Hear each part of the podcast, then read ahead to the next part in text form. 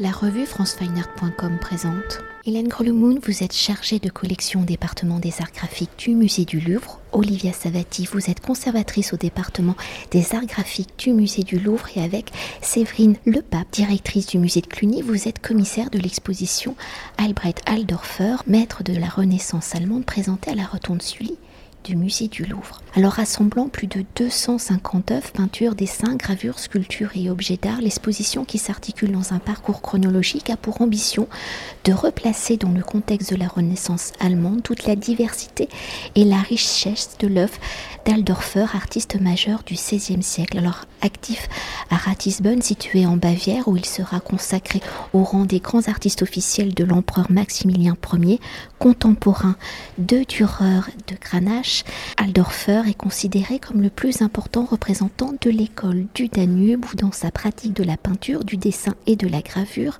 en thème autonome, il place le paysage au centre de son travail. Alors si on connaît peu de choses sur la formation d'Aldorfer 1480-1538, on sait qu'il est proche des cercles humanistes et qu'en artiste cultivé et curieux, il est avide de nouveautés où il sera précurseur dans de nombreuses techniques et dans de nombreux genres.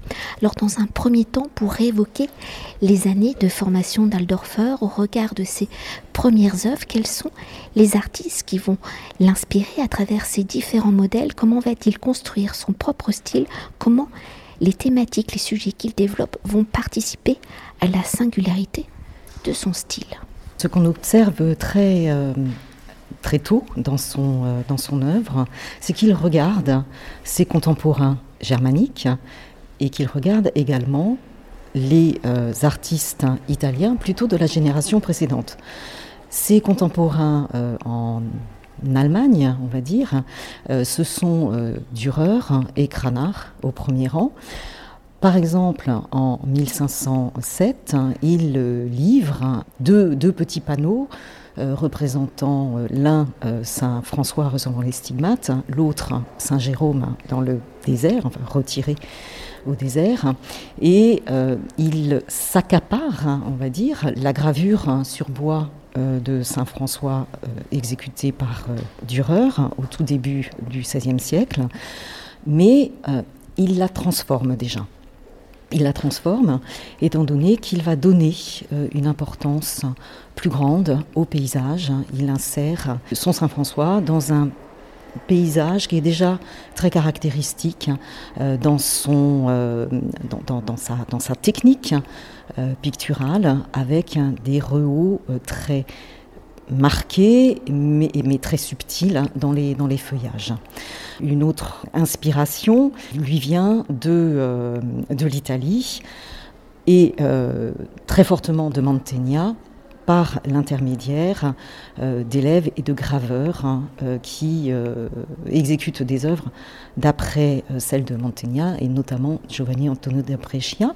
Le Kunsthistorisches Museum de Vienne nous a prêté une œuvre euh, assez étonnante euh, d'une Vierge à l'enfant avec Saint Joseph d'un côté et un autre saint euh, de, l'autre côté qu'on a du mal un petit peu à, identifier.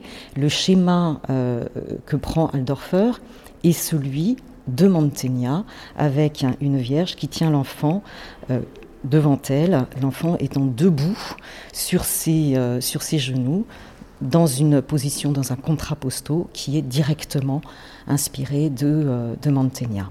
J'ajouterais que hum, Albrecht est très tôt à la, en recherche de nouveaux sujets, de sujets complètement inédits. Et il introduit par exemple euh, le thème euh, du, départ des sorcières pour le sabbat, un thème que, très peu d'artistes ont représenté. Donc il a regardé euh, une estampe de Dürer euh, qui représente donc une, sorcière en califourchon sur un bouc. Donc c'est voilà, Dürer est le premier à avoir introduit ce thème euh, dans les arts visuels. Hein. Auparavant, il n'existait que en reproduction dans des traités de, dénonciation de la sorcellerie. Mais Aldorfer développe ce thème, puisqu'avec le dessin du Louvre, monogrammé daté de, de 1506, il représente tous les préparatifs des sorcières euh, qui, se, voilà, qui euh, décolle effectivement sur des boucs pour euh, rejoindre le diable dans un lieu reculé. Et voilà, c'est un, thème qui était très apprécié par les milieux cultivés, tout à fait nouveau, qui voilà, piquait la curiosité des érudits, des humanistes. et avant même finalement que un artiste comme Baldung en face un de ses thèmes de prédilection, Aldorfer a voilà, introduit ce thème euh, dans les arts visuels avec ce dessin en clair-obscur euh, du Louvre. Avant de poursuivre la découverte de l'œuvre d'Aldorfer, peut-on quand même s'attarder sur l'école du Danube où je crois que les artistes y sont affiliés mais ne, sont jamais regroupés car ce mouvement artistique se définit plus par sa zone géographique. Alors quel est peut-être le style développé par l'école du Danube se situant géographiquement à la croisée entre les pays bas espagnols et de l'Italie? Quelles sont les préoccupations de ces artistes et plus particulièrement d'Aldorfer et comment les artistes vous l'avez déjà légèrement évoqué, de la Renaissance italienne influence-t-il cette école du Danube?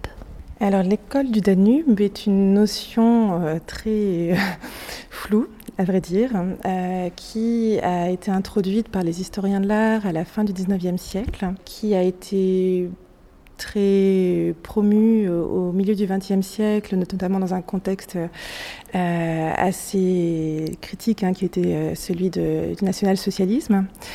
Euh, et qui a eu encore une longue vie euh, après la Seconde Guerre mondiale, surtout en Autriche. Donc c'était une notion qui a beaucoup fluctué au cours de l'histoire du XXe siècle, euh, dont les contours voilà, sont très mal définis à la fois sur le plan géographique et sur le plan stylistique. Et c'est pour cette raison qu'aujourd'hui les historiens de l'art ont décidé de ne plus euh, employer ce thème de, style danubien ou des écoles du Danube, euh, car finalement il n'est pas aujourd'hui estimé comme suffisamment scientifique pour servir de critères euh, et de cadre euh, pour euh, situer les artistes. En fait, on a parlé d'école du Danube ou de style du Danube à partir de l'œuvre de, de, deux figures proéminentes que sont donc Albrecht Aldorfer qui est actif à Ratisbonne, donc effectivement sur le Danube, et Wolf Huber qui est actif à Passau, euh, donc une ville également située sur le Danube à 100 km en aval. Et c'est vrai que ces artistes ont connu un certain rayonnement euh, du côté autrichien, euh, en Haute-Autriche. Mais voilà, il y a énormément de choses qui se sont greffées à partir de ces deux artistes, de leur euh, recherche commune. Et on a essayé de leur trouver un style commun, ce qui est quand même euh, pas toujours tout à fait euh. Alors les points communs qu'on a trouvés entre ces deux artistes et qui sont tout à fait incontestables, c'est l'intérêt pour le paysage. Ce sont de grands paysagistes et des, artistes qui sont des pionniers dans le genre du paysage. Euh, ils s'intéressent à une nouvelle spatialité euh, qui est inspirée de l'art de Mantegna et de l'art d'Italie du Nord. Euh, et ils ont également un style graphique euh, très personnel, euh, une écriture qu'on a pu qualifier d'expressive. De, et on a souvent employé des termes qui sont légèrement anachroniques comme l'expressionnisme ou, ou, un art fantastique. Voilà, donc on a employé ce genre de qualificatif pour désigner cette affirmation de ces artistes dans leur style graphique, un style effectivement très calligraphique et très dynamique. Euh, voilà, donc c'est les points communs qu'on a, voilà, qui sont tout à fait euh, justifiés et euh, qui ont permis d'essayer de, de, de, considérer qu'il y avait voilà vraiment une, une, communauté stylistique, mais cette communauté stylistique finalement, elle est assez nébuleuse et euh, elle est commune aussi à d'autres régions d'Europe, comme vous l'avez euh, noté, donc notamment les anciens Pays-Bas espagnols. Euh, donc, on a préféré, voilà, dans notre présentation de l'artiste, revenir à une approche plus factuelle et repartir des œuvres elles-mêmes. Donc, vous avez raison, on, a très peu d'informations sur, sur la, biographie d'Aldorfer, sur sa formation. On a on n'a aucun écrit, euh, de, correspondance. Euh, on a juste quelques mentions d'archives en fait hein, pour euh, voilà retracer sa carrière.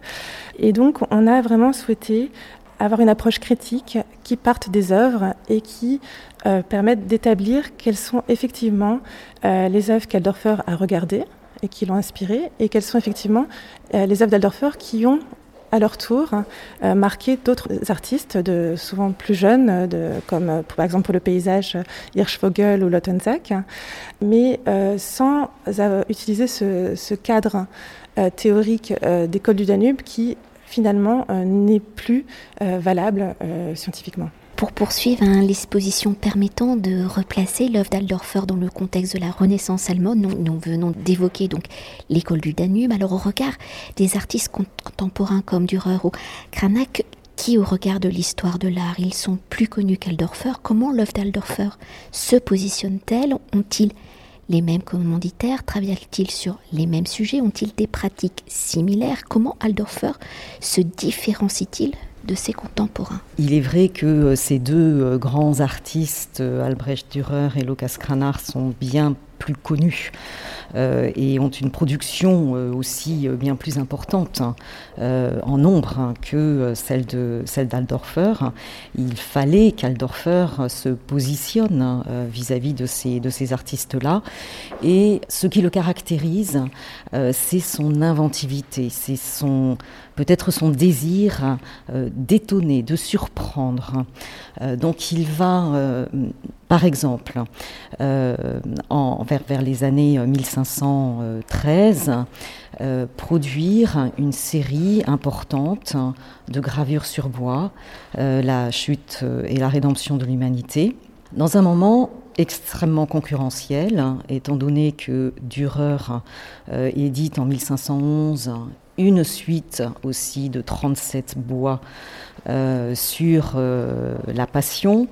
Euh, il, euh, il, édite également euh, une autre série sur la vie de la Vierge. il réédite sa grande Apocalypse.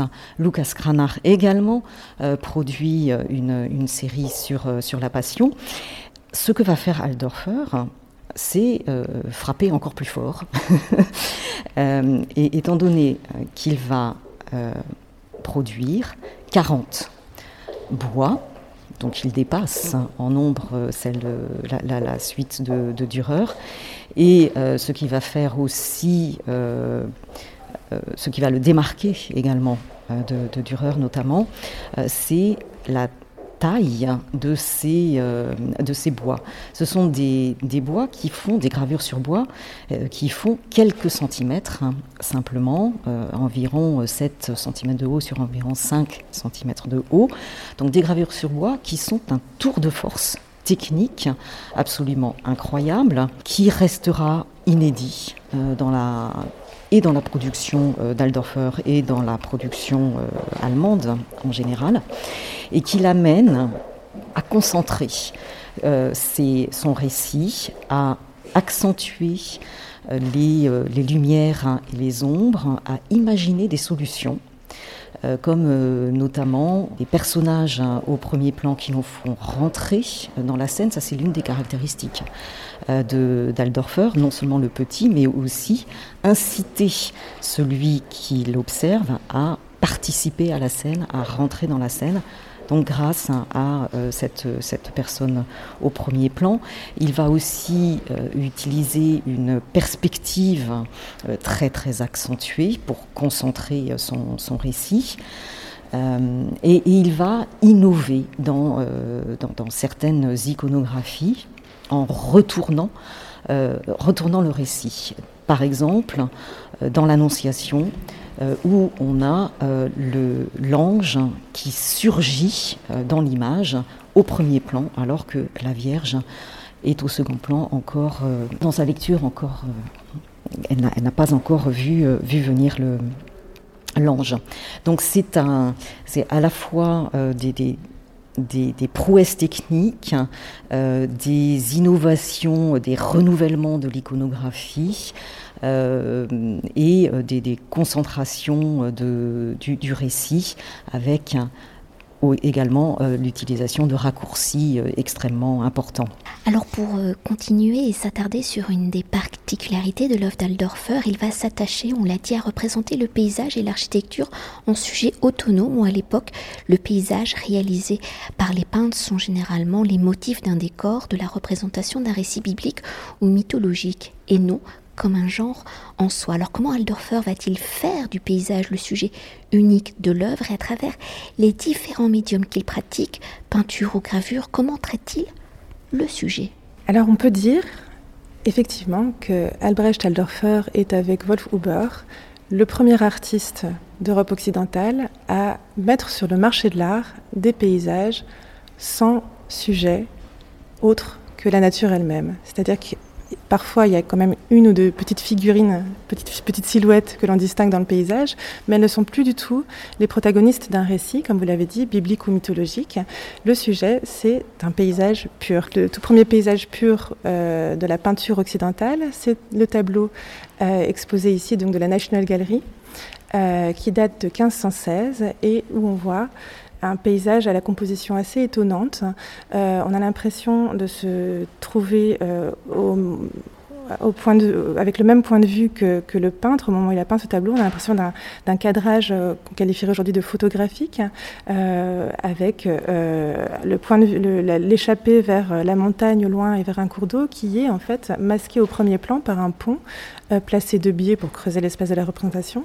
Et donc, on a l'impression d'un point de vue réel en fait, qui a laissé penser qu'il s'agissait d'un site identifiable, mais on n'a pas réussi à identifier le site en question. Euh, c'est probablement une composition en fait qui est tout à fait euh, réagencée par l'artiste en atelier, mais on a un paysage finalement d'une modernité assez déroutante en 1516.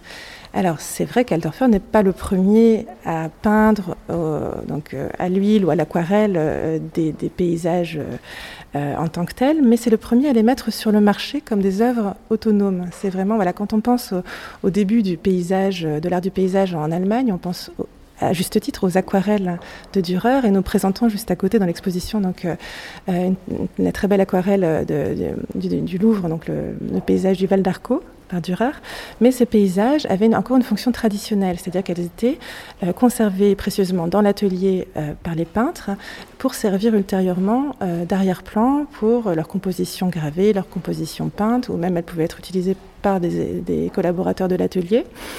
Euh, et voilà, donc c'est Aldorfer qui, euh, avec Wolf Huber, au même moment, euh, réalise qu'il y a des amateurs qui voilà, ont un intérêt pour cette forme d'art qui est tout à fait nouvelle. En fait, le mot de paysagiste n'existe pas encore. En fait, on le rencontre pour la première fois à l'écrit dans le journal du voyage de Dürer à propos du paysagiste néerlandais Joachim Patinir.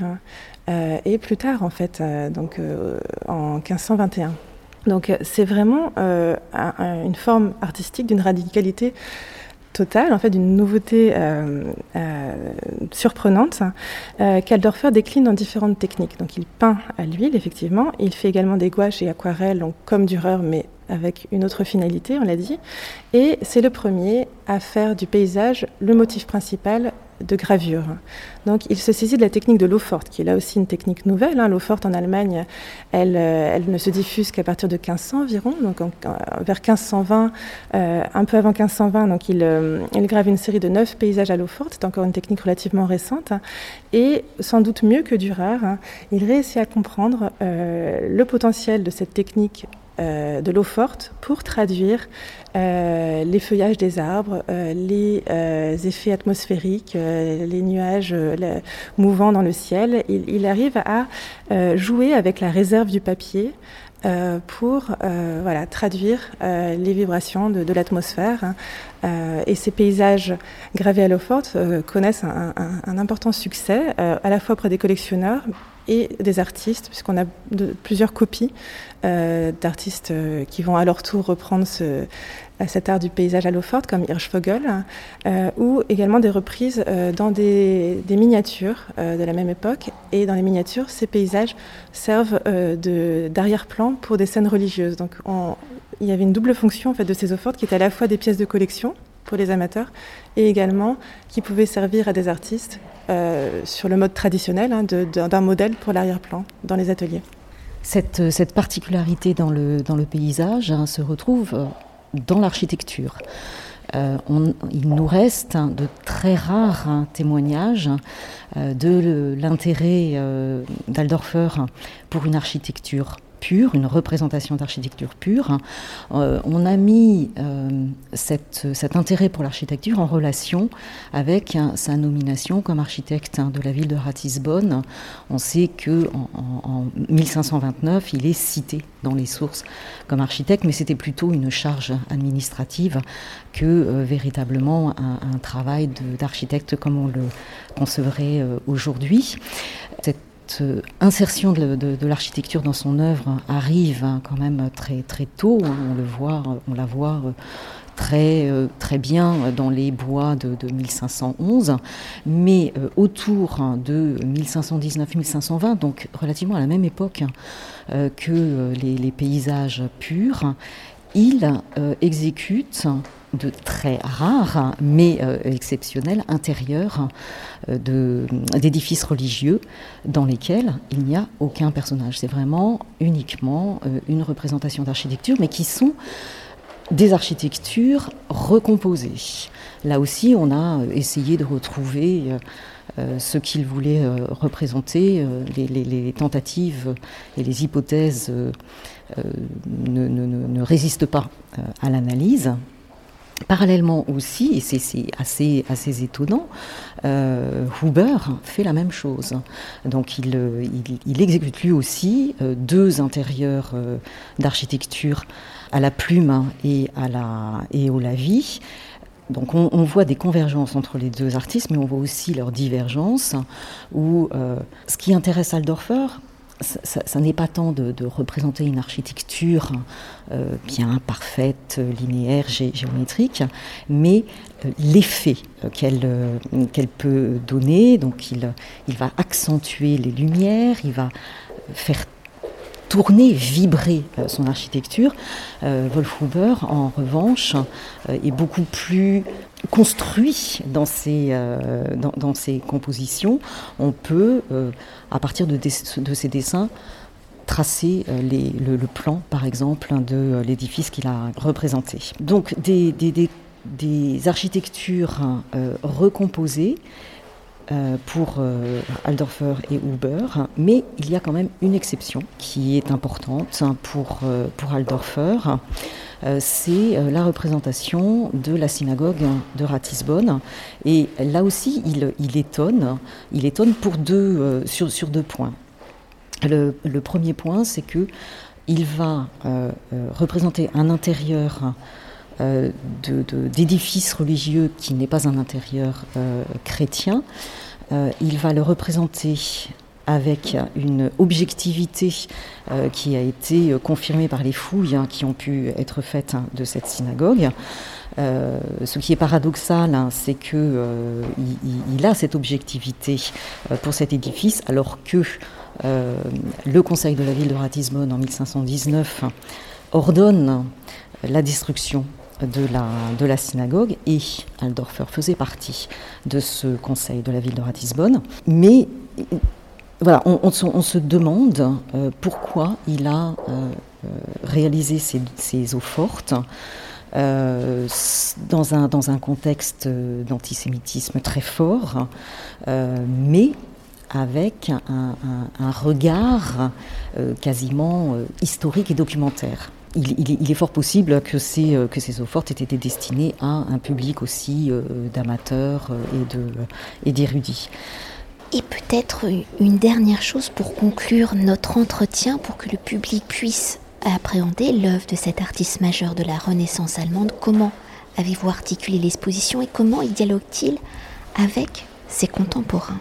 Nous disposons de très peu d'informations sur la vie et la carrière d'Albrecht Aldorfer. Hein. Et donc nous avons vraiment cherché à euh, montrer comment il s'est formé travaillant à partir des estampes qui étaient en circulation sur le marché et qui effectivement euh, étaient présentes dans les ateliers d'artistes en Allemagne, soit par le biais de la copie, soit euh, grâce à des, originaux qu'on pouvait aussi admirer dans les collections des humanistes que Kaldorfer fréquentait. Donc il avait accès à un certain nombre d'estampes qui ont vraiment nourri la formation de son style personnel. Et donc on a mis en regard dans l'exposition vraiment des comparaisons, des rapprochements très pertinents, euh, avec des reprises de motifs, des éléments, des citations euh, érudites, conscientes de la part d'Aldorfer, et en même temps, on a montré comment il les transformait. Donc ça, c'est un point. Euh, et on a aussi montré euh, quelle était la réception artistique des œuvres d'Aldorfer, et il s'agit souvent d'estampes, puisque les estampes connaissent un rayonnement très important. Donc, par exemple, des, séries comme la série des 23 eaux fortes, qui sont des modèles d'orfèvrerie, qui inspirent les orfèvres de Nuremberg. On retrouve des gobelets, on expose des gobelets qui s'inspirent des formes diffusées par les modèles d'orfèvrerie gravés à l'eau forte par Aldorfer. on a également parlé de la chute et de la rédemption, ou des paysages qu'on retrouve dans des, miniatures ou qui inspirent des sculpteurs. Voilà, donc on a vraiment voilà, des, des, circulations de motifs qui vont dans les deux sens, donc, qui nourrissent Aldorfer et qui, à son tour, trouvent un certain rayonnement auprès des artistes contemporains. Et le troisième point, en fait, dans l'exposition, c'est euh, la mise en parallèle du travail d'Aldorfer d'un côté et de Wolf Huber de l'autre. Ces deux artistes euh, se livrent à un dialogue finalement artistique puisqu'ils explorent, ils ouvrent les mêmes ils défrichent les mêmes pistes au même moment, ils ouvrent des nouvelles voies au même moment, avec des approches et des sensibilités très différentes. Euh, et c'est assez fascinant de voir justement ce parallélisme. Alors, on ne sait pas si les deux artistes se sont rencontrés, euh, mais ils, avaient des fonctions similaires. Donc, ils étaient tous les deux, par exemple, architectes aussi, hein, comme, l'a dit Hélène Grolmund. Et euh, il est inimaginable qu'il n'ait pas vraiment regardé le travail que faisaient donc, les uns et les autres. Donc ils se sont manifestement au moins rencontrés par leurs œuvres interposées et probablement également de visu, mais nous n'avons pas de traces de, ces, de, dans les archives. Donc en fait, on, déroule l'histoire par l'intermédiaire des œuvres et, la mise en regard de compositions qui témoigne d'un dialogue artistique. Ce que l'on a voulu montrer également, c'est que euh, Aldorfer n'est pas un artiste isolé. Loin de là. Donc, euh, nous, l'avons dit, euh, c'est un artiste qui regarde hein, ce qui se passe, mais c'est aussi un artiste dont l'œuvre va être diffusée notamment par le biais de la, gravure, hein, euh, qui, permet cette, reproduction. Et elle va être euh, diffusée dans une, dans une zone géographique extrêmement large, puisqu'on a euh, des reprises jusqu'au milieu du XVIe siècle de certaines compositions en Pologne, par exemple, dans, un, dans un manuscrit. Euh, d'un moine euh, qui, euh, qui travaillait à Cracovie. on a aussi des exemples dans l'émaillerie limousine de certains petits motifs. donc c'est un artiste qui, à son époque, a marqué les esprits.